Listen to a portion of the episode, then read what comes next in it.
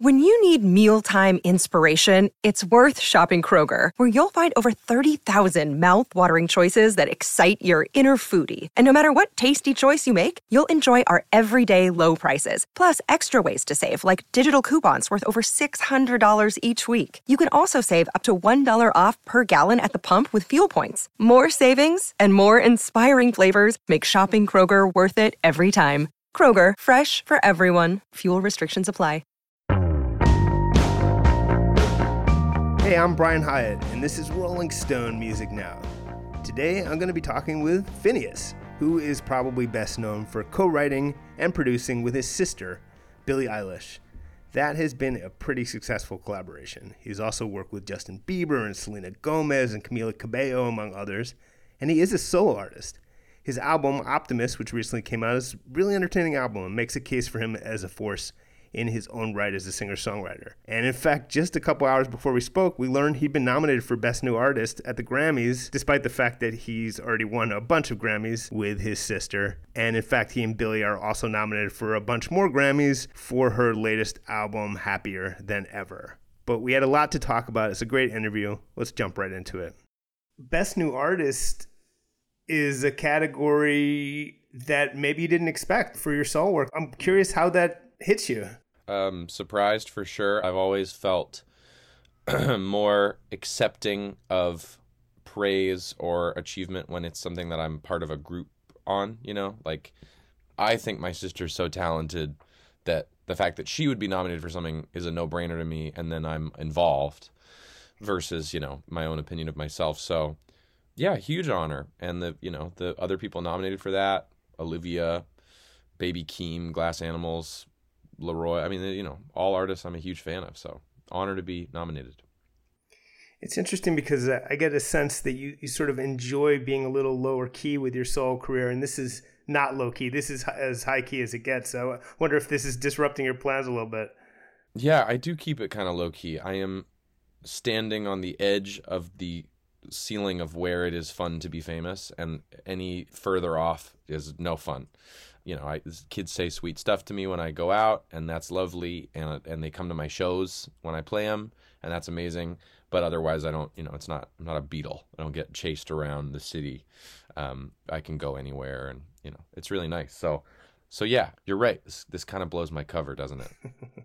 Does that mean you're officially rooting for Olivia then in this category? Yeah, I mean, I'm rooting for I'm rooting for Olivia in this category regardless. So, um, yeah. Optimist, I think it's a really strong album. I'm, I'm curious what you're learning about the songs that you wrote from playing them live on, on this current tour you're on.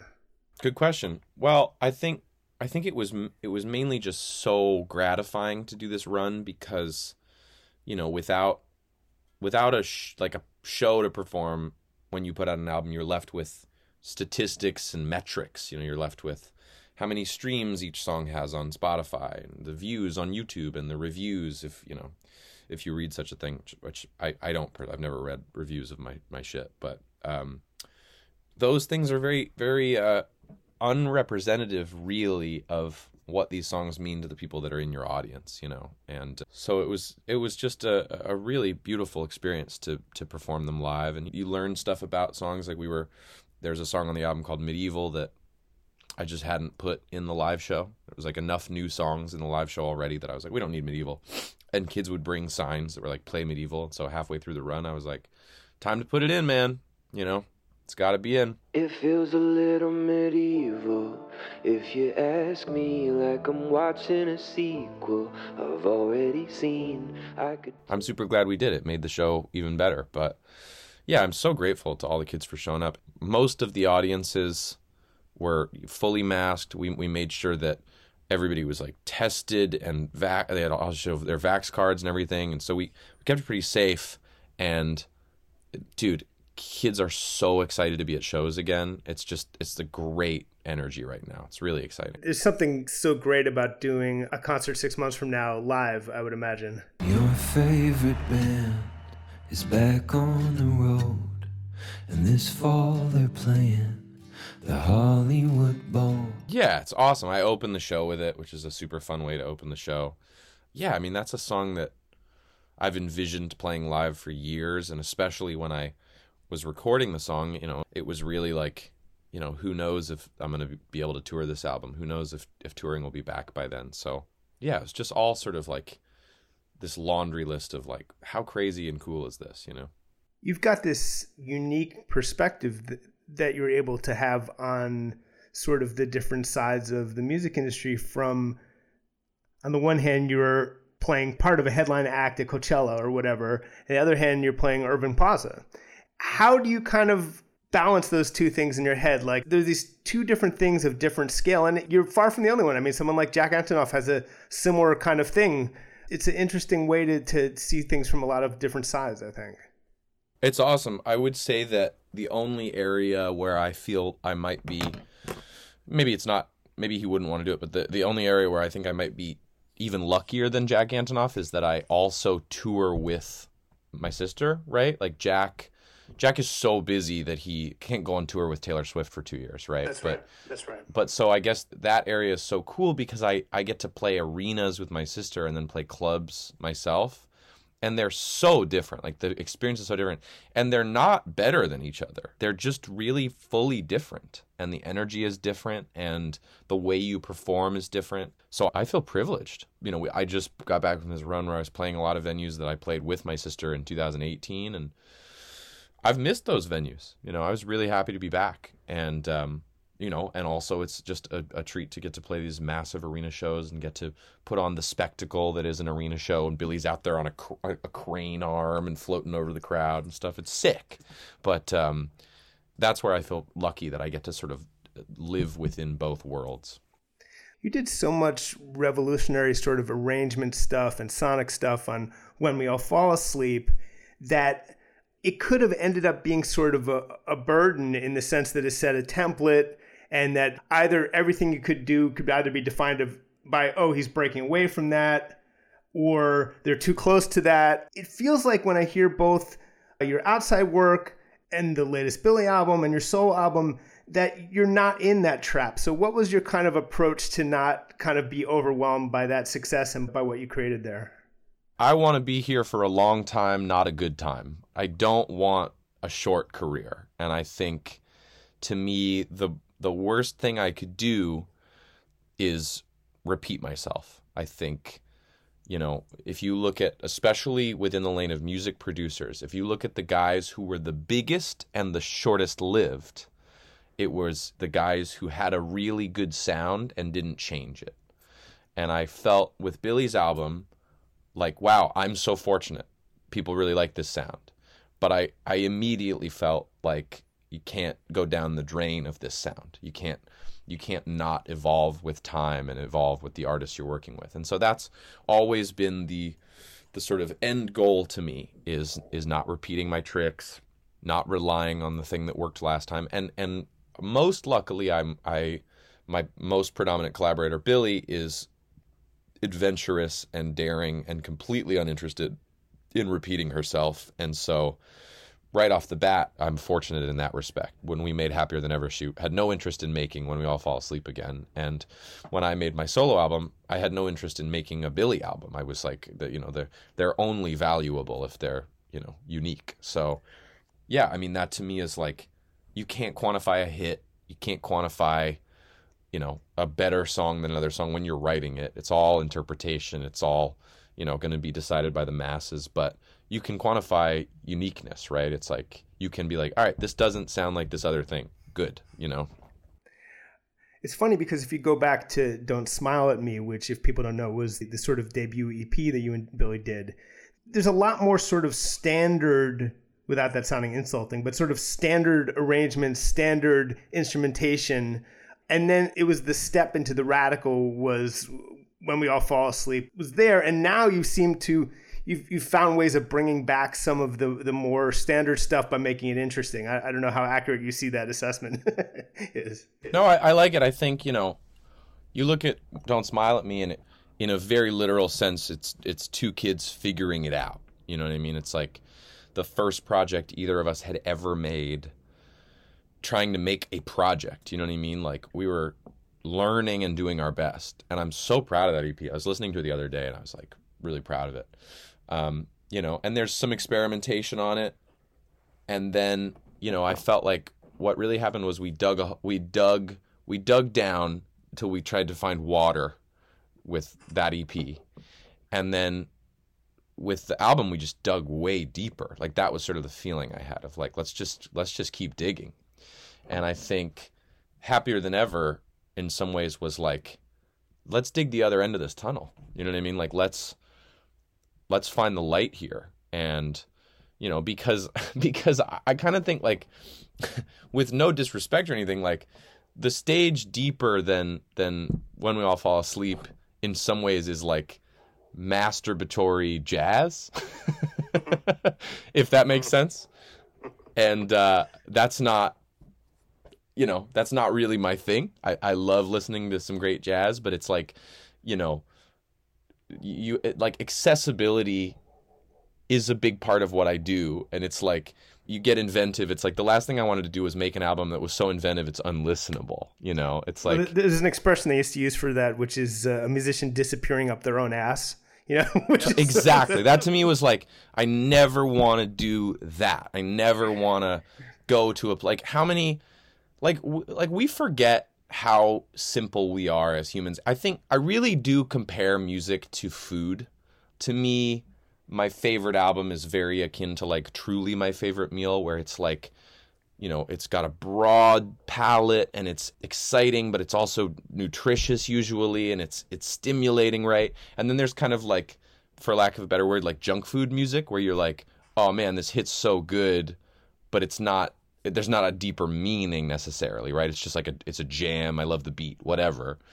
And then there's like, you know, Michelin star, technically amazing, almost inedible shit, right? Where you're like, I understand that this is six thousand dollars worth of truffle, but like, I don't want this this item on this menu. And I feel like one of the funny things about being a producer is that you you can kind of trick yourself into thinking you have to listen to everything and i i have always maintained that i only listen to music for pleasure. Like i'll listen to anything once to try it out but it's like if i don't like something i'm not to like listen to it a million times until i you know sort of have like gotten used to it and adjusted. I'm to trust my instincts and go like i see this thing's value but i i don't it's not for me. Sorry. Sorry. It's not for me.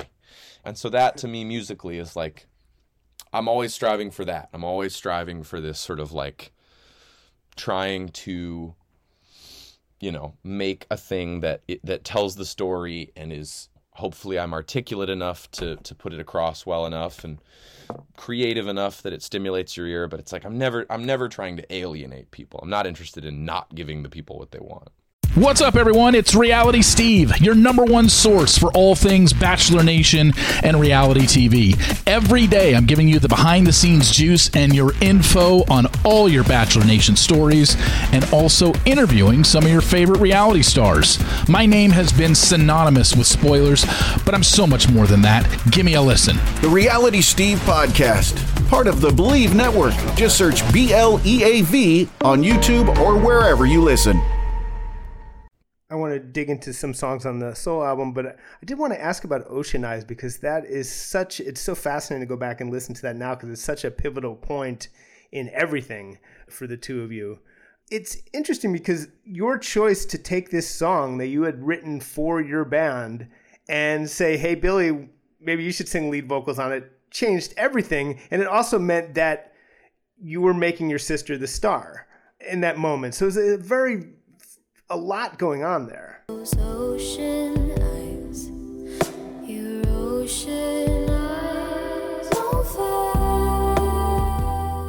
you know, to me with Ocean Eyes, I feel like what was really true about that was that to me the only thing I've ever sort of like had kind of a ego around is like the song itself that I've made. You know what I mean? I don't really have an ego around my self image or my voice or like to me it's just like the the the sort of IP, the intellectual property of the song. And I remember doing Ocean Eyes as a band and just being like I'm failing this song. Like I am not doing this song justice. And that's how I feel when I'm producing a song and I'm not I'm not, I haven't nailed it yet. I feel the same way of like I'm not I haven't succeeded.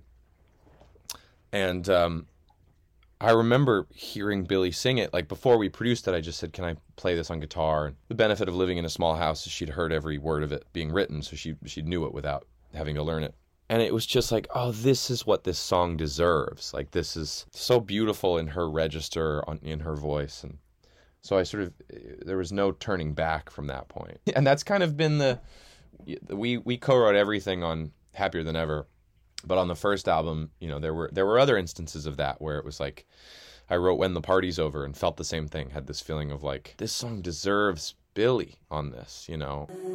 Like it like, say I like it like that, like it like that. And I'm I'm, you know, more and more fortunate as a songwriter. I get to write songs for people like Justin Bieber too and you know, it's it's the greatest privilege to hear something you've written be executed by like a master at their craft. You know, I, I sang the demo of, of Lonely, the Justin Bieber song. Let me tell you, you hear my demo of that song, you're like, this is pretty this is a pretty good song. You hear Justin sing that song, you're like, this is a phenomenal song. Like it's like it's just the difference between a an incredible talent, you know. What if you had it all, but nobody to call? Yeah, actually, I was going to ask specifically how that ended up in uh, Justin's hands. Justin commissioned it. Justin asked me and Benny to write for him.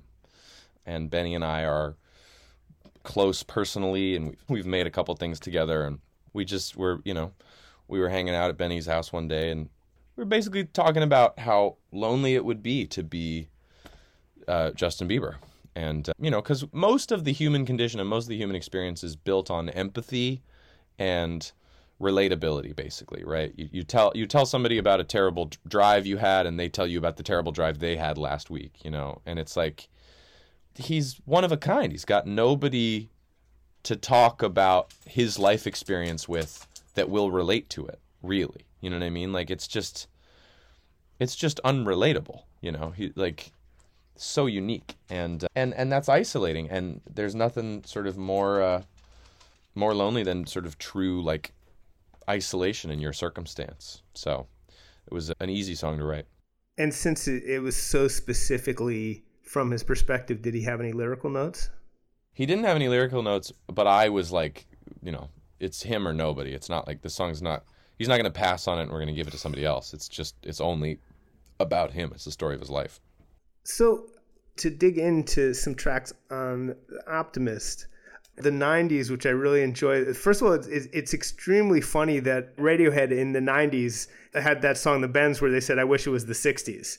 So you can just imagine a chain of songs talking to each other, you know? Same deal. Yeah, I think we're always, we're always, you know, the, the future that we're living through is, is and has always been scary, you know? And, um, and we're not, we're not even really having to do the scariest stuff. Imagine, imagine getting on a ship and going to a continent that you've only heard about.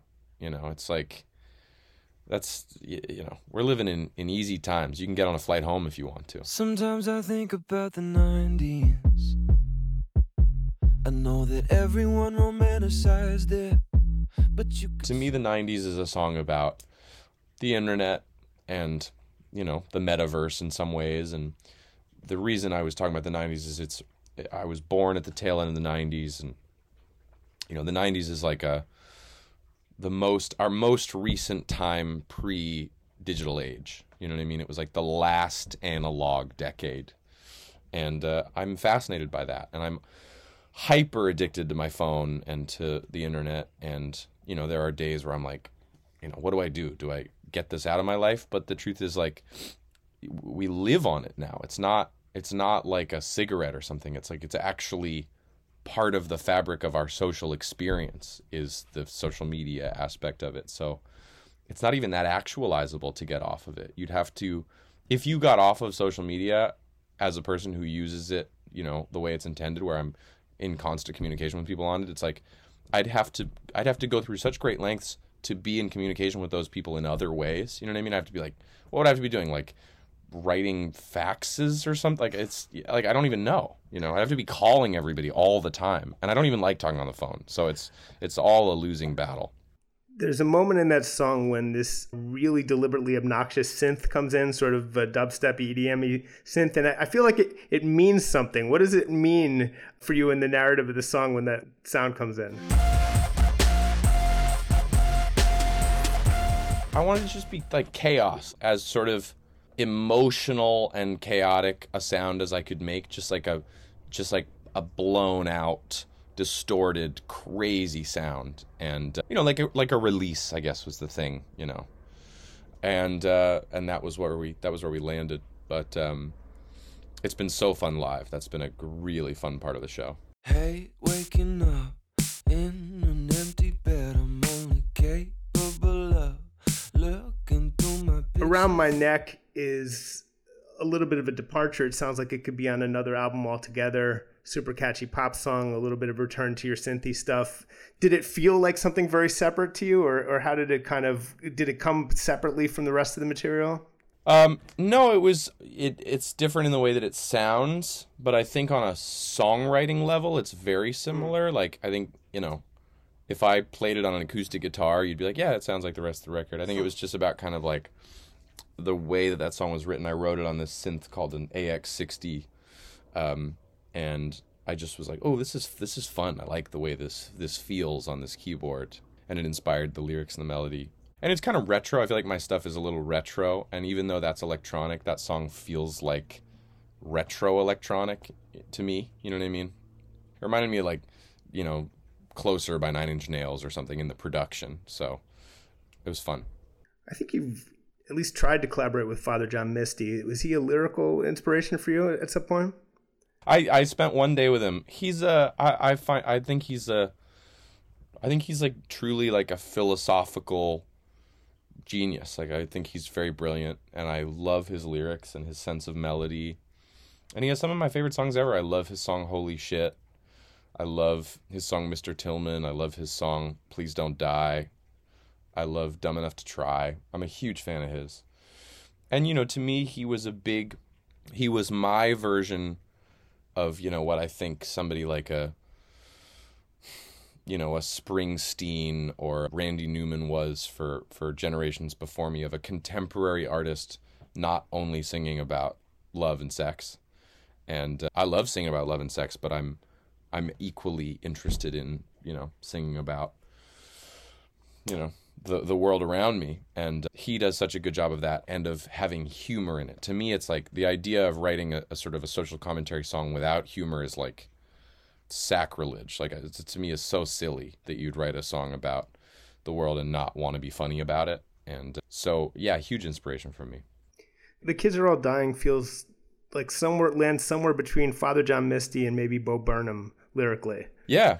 Yeah, I mean that was definitely like how do I write this song about this way that I'm feeling of like does anybody want to ring the alarm bell? Like we should be ringing the alarm bell. Does anybody want to? Like or do we just want to like party until we're at the bottom of the ocean? And I think the answer is that we want to party until we're at the bottom of the ocean. Like I, I really do. Like yeah, I think we are I think we are just like fuck it. Like I think that's the general sort of attitude about everything. And I hope I'm wrong. How can you sing about love when the kids are all dying? How can you sing about Even in like the response to that song, live it's been amazing and I think a lot of kids do get it, but I think I had this feeling of like, yeah, I told you. I told you you didn't want to hear this. You just want to, you know what I mean? Like it's funny, man. I I uh yeah, I um I I'm conflicted about it. It's important to me. It's it's I, I you know, it's what I think about the most, but it's um it's not pretty, it's not fun, you know. Hmm. Wait, what are you conflicted about? I'm conflicted about having a platform and and ignoring all this sort of you know it's like we're not like songs that songs that were really big during like wars and stuff were about killing the opposing country that was like those songs were huge songs about drinking were huge and then love songs were huge and kind of everything else like nobody like like protest songs didn't really do that well like people were at war already. Like they didn't they didn't want to hear that stuff. So it was like these kind of like brash. My point being just like we're so busy living through it. We're using music as a balm. We want a release. We want to turn on an album and close our eyes and listen to something beautiful. And so it's like it's tricky because it's like as a songwriter, you write what you're thinking about. And what I'm thinking about a lot of the time is like, oh my God, our, we're not going to be able to swim in our ocean in five years. And it's like, how do I sing about that without being sort of like intolerable? You know, that's what I mean. Right, right, right, right. I mean, it is, it's interesting. It reminds me of the fact that uh, when Billie first broke big, I think some older people were like, I don't get it, man, because this is the rebellious teen music, but it's so pretty and so quiet it feels somehow related to that. You know that that people expect that it's going to be more of a noisy old school thing. Yeah, man. I remember doing this one interview with like NPR or something. This must have been right after her album came out. And the person interviewing us was lovely, but they were like, these songs are awfully dark. Like, that was like the thing that she said. And I was like, the world is dark as fuck right now. Like, I was like, I was like, first of all, Billie's entire career has been under the Trump presidency, which was like the most horribly chaotic four years in American history in the last 40. And then, you know, we'd be like in the middle of making an album and like 30 kids would be shot at a high school. Like it was insane. It was like an insane period of time to make positive music. You know what I mean? It's like, so I just was so kind of like, incredulous that I was like she was like what's you know why is this album so dark? And I was like cuz because it's it's a dark time I don't know. It was it was such a no-brainer to me. And uh yeah I think people are funny about that stuff. It's like it's just reflective. Art is art is always a mirror. Do you ever think about Billie Eilish the artist as sort of a band that encompasses the two of you or is that the wrong way to think about it I never do because I, I believe in the power dynamic of an individual leader personally. I think that compromise can be good, but I think artistically, compromise sometimes is a slippery slope to nobody being very happy with it. And if Billie and I are making something and I disagree with her, one of us has to win. And the reason one of us has to win is that clear vision has to come through. And what'll happen is we we make our case, we disagree, and we just sit on it like an egg. And after a while, you go, let's just do that because one of you surrenders, and it's her it's her name, it's her music video, it's her face, it's her clothes, and I'm like, you know, it's it's only right that you put out the song that you're 100% happy with here. You know, I voice my opinion, and sometimes you know down the road she she goes, I listen to it again, I changed my mind, I like your way better, and we'll we'll switch it.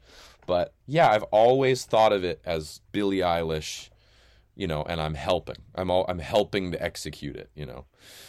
And I have I have ideas. I come up with ideas, but it's like it's all in the name of of Billie Eilish's music to me when it's when it's her project. What kind of notes uh, did Billie have on the Optimist when you played it for her? Uh, I didn't. I played it for when it was mastered. really? Wow. So that's a that that's a deliberate decision, obviously. Yeah, I mean, I would, I would, uh, I'd be honored to make some solo music with her at some point, but in this album's case, I I just locked myself in a room and made it alone. Was there anyone then that you would solicit input from you know other musicians or Benny or somebody who, who you would kind of play stuff for and, and get input, or is it really the idea that it's it's your brain alone? I really didn't. I really I, I no. I just I just made it alone and finished it and played it for everybody. And uh, I think the reason I did that more than more than any other reason, here's why I did it. I'm a pretty tough audience, and it it takes a lot for me to think something is there and I, you know, I'm also producing all these other artists, so I have that brain too of like, you know, is this done? Is this not done? And I think sometimes, especially at the beginning of my career, if I sent something to my team and it was halfway done, sometimes they'd be like, "Wow, this sounds great," and I'd I'd be like, "Oh, maybe I should be done. Maybe I should. Mm. Maybe I should. Maybe it's done." And I I was like, "No, I'm gonna I'm gonna make it done." And even even I I signed to to enter this album is put out under Interscope, and, and the album was, you know, I think the album was mastered by the time I played it for Interscope. It was like, you know, wow. I said, here's, you know, and it was kind of awesome because they knew what they were buying. You know what I mean? I I liked that more than the sort of theoretical, you know, I'm gonna make an album. Do you want to sign me? Of like, I was like, here's the album, like in a box. Here it is. Do you like it? Do you want to, you know, distribute it? And um, yeah, I mean, I- and and I I like the A and R process in general, and I think my next album I'll probably make more of a collaborative effort because that'll be what's exciting to me now that I've made this one alone. But I really enjoyed making this alone, and I made it sound exactly how I wanted it to sound, and that was really exciting. Yeah, a solo album that really deserves a name. That's cool. Uh, before I forget, what did happen in the one day that you went over to meet with Father John Misty?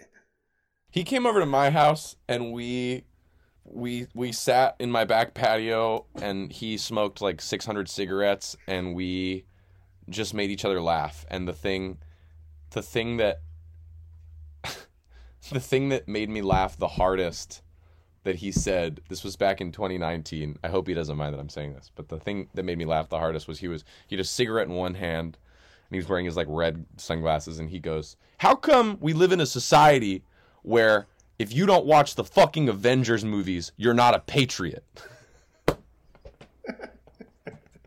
That sounds about right. that made me laugh so hard. That was so funny. He's he's like hilarious a hilarious guy. And he he really has pulled the plug on social media. Like he hasn't been on social media in you know i don't know two years and doesn't do any press. And i you know i'm impressed. I, I admire it How much thought, how much discussion, if any, have you devoted to uh, to Billie's third album so far? a bunch. We're really excited to to start working on it. Yeah. We're we're we, we've been we've been doing this sort of um i don't know what the right word is like we- we've got the net in the ocean and we're we're picking up detritus. And then you sift through all that and you pick out the treasure and then you have an album. So it's uh it's that kind of like broad we're on the clay wheel we've just got like clay on the wheel but i'm really excited we got i think we've got a lot to say So you've got songs, but you're not sure if they're good, that kind of thing. No, we have like we have like skeletons. We have like interesting skeletons and we're not sure what animals they are. The tour, the big tour, is supposed to start in February. Is it possible you could get another album out before February?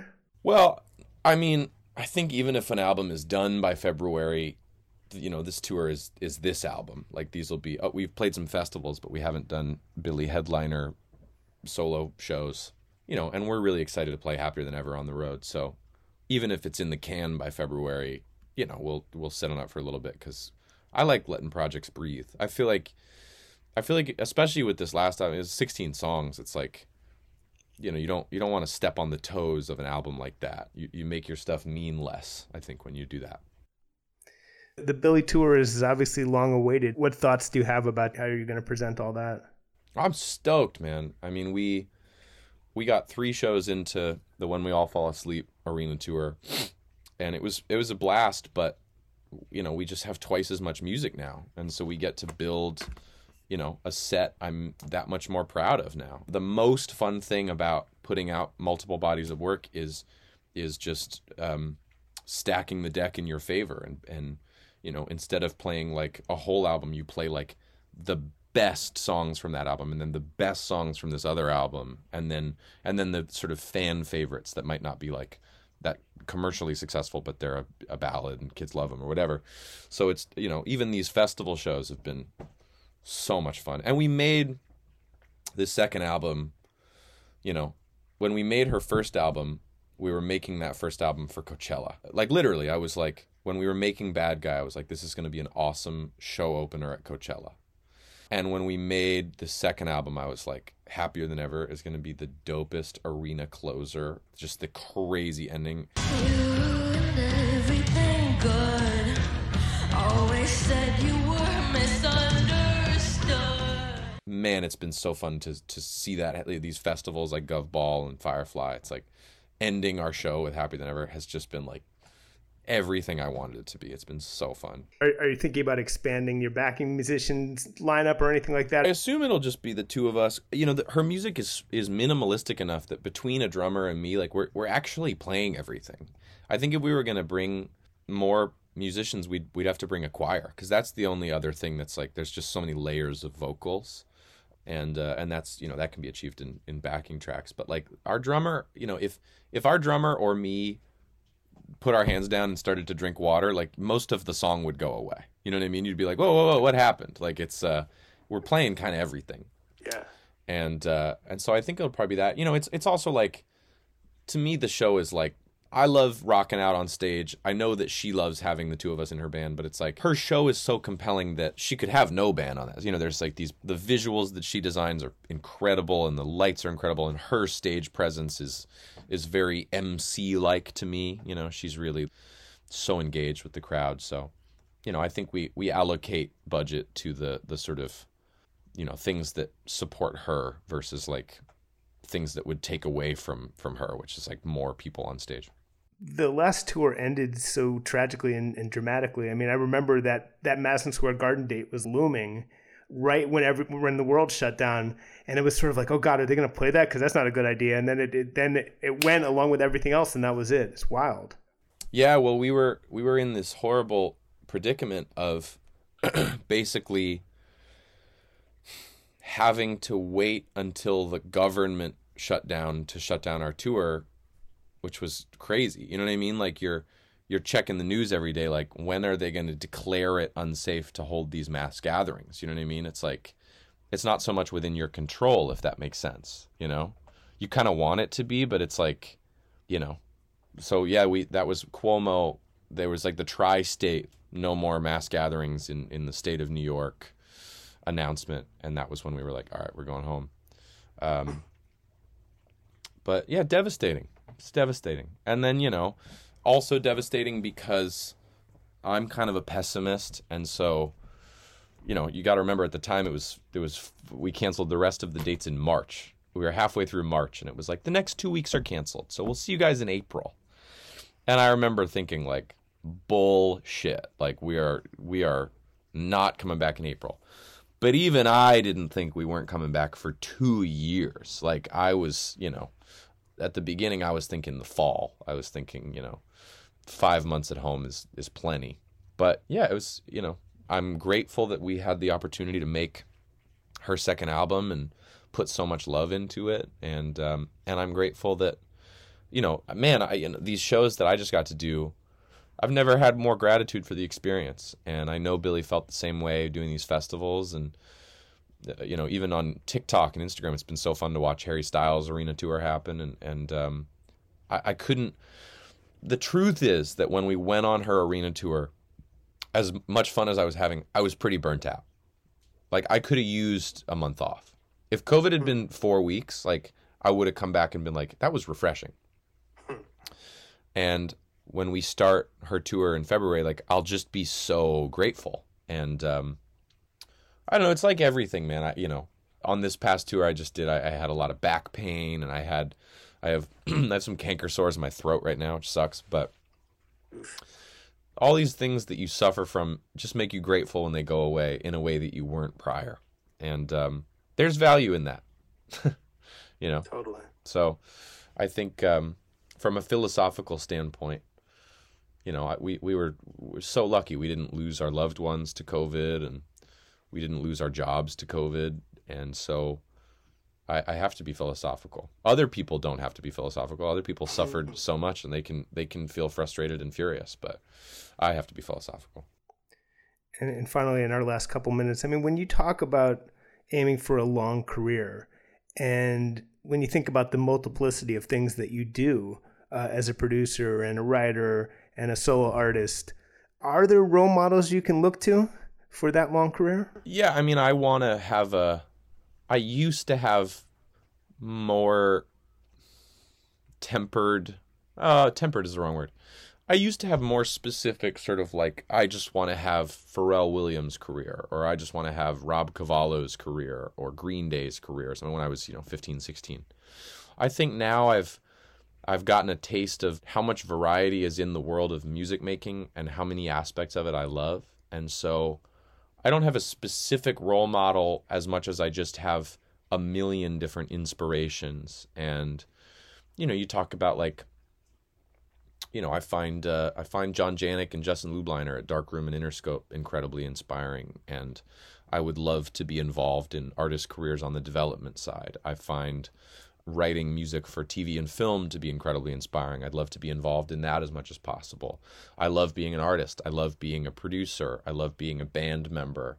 I like acting too. I would love to do some Broadway in the future. Um, I think I think to me it's like, wow, lucky me.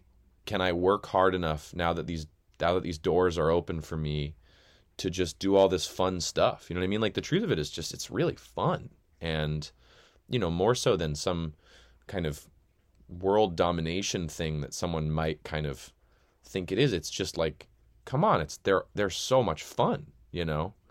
And I'll, I'll give you an example. Management seems like a fucking drag to me. I wouldn't want to be a manager ever. Like that doesn't look fun to me. I'm glad my managers get satisfaction out of it, but it's like I'm here to have a good time. Like that's that's what I want to do. So I think that to me is the the end goal is just how much can I do? Because I- I'm lucky to do it. And that's our show for today. Thanks again to Finneas. We'll be back next week here on Sirius XM's Volume Channel 106. And in the meantime, of course, Rolling Stone Music Now is a podcast. Download us as a podcast. Subscribe to us as a podcast wherever you get your podcasts. Maybe leave us a nice review on Apple Podcasts. Seriously, that is really appreciated. But as always, thanks for listening. We'll see you next week.